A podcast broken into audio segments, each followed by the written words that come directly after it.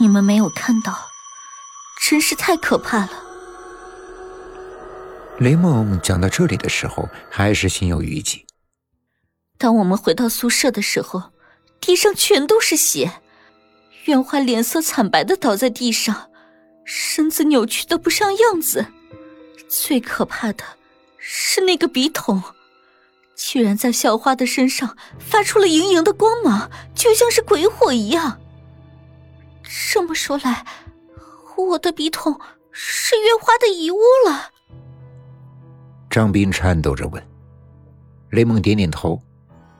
嗯，不仅如此，他还是被下了诅咒的遗物。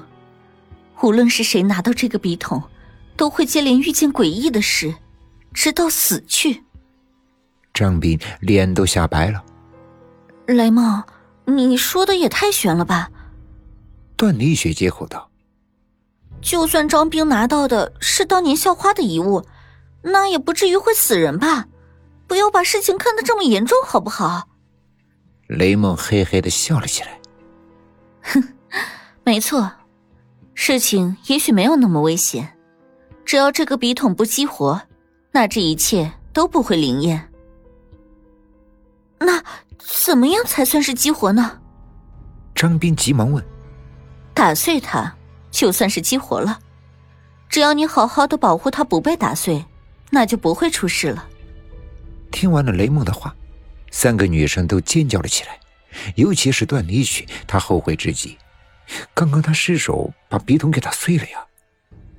张斌怨恨的目光扫向了段丽雪，段丽雪心里害怕，可是嘴上还硬着。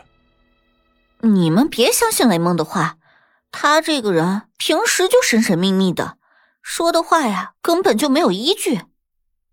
雷梦冷笑了起来：“你们可以不相信我，但是，哼，让我们走着瞧吧。”三天以后，张斌的尸体出现在了众人的面前。张斌满身血水，全身的骨头粉碎。诡异的是，张斌身上撒了一些淡紫色的瓷器的碎片，那是打碎了的笔筒。有几个晨跑的男生说，他们一大早就看到了张斌在天台上转来转去。张斌的两眼呆滞，嘴里不停的念叨着什么，看上去十分的吓人。有个胆大的男生喊了一句：“张斌，你在天台上干什么？”张斌却竖起了一根手指，夸张的说：“，这么大声，这里躺了一个女鬼，我得躲着她。”什么？你说什么？男生没有反应过来，张斌突然在天台上大叫了起来：“啊，鬼鬼！他看见我了，我躲不掉了。”之后。张斌就真的像是在躲避什么一样，狂奔起来，然后一直跑到天台的尽头，直直的坠了下去。男生讲完这些以后，犹豫着补上了一句：“我记得张斌跳下去的时候，怀里抱着什么东西，是淡紫色的。那个东西很奇怪，在暗淡的晨光里，它居然很耀眼。”张斌的死因几乎没费什么周折就定下来了。自杀。关于那个淡紫色的笔筒，警察在记录的时候也没有注意，因为灵异事件不在他们的权限范围内。入夜时分，段丽雪睡不着，她爬起来把李小石叫醒。喂，李小石，那个笔筒是不是真的很灵啊？我们会不会有危险啊？李小石嘶哑的声音响起来。我也说不清啊。黑暗中传来了雷梦的一声冷笑：“哼，现在知道厉害了吧？只要这个笔筒不再次出现，你们就是平安的。”宿舍里顿时静了下来，死亡的阴影和未知的恐惧笼罩着三个女生。大约三个小时以后，宿舍里响起了雷梦沉重的呼吸和李小石沙哑的鼾声。而段丽雪没有睡，她缓缓的从床上爬起来。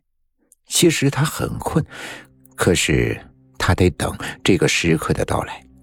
他要趁着李小石和雷蒙都睡着的时候去取一样东西。这个东西就在张斌的被子下面。在这个宿舍里，张斌和段丽雪的关系是最好的。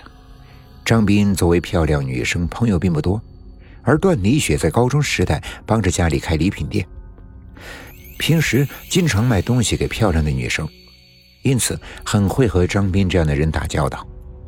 一来二往，张斌和段丽雪的关系也越来越好。就在张斌死的前一天，张斌对段丽雪说：“段丽雪，得到这个笔筒之后。”我的心里一直不平静，我当然希望雷梦说的事情是假的。可如果有一天我真的出事了，你去我的被子下面翻看一下，那里有我给你留的一封信。段丽雪当时点头应了下来，却没有想到张斌真的会出事儿。现在，段丽雪要听从张斌的遗言，去他的被子下面找那封信。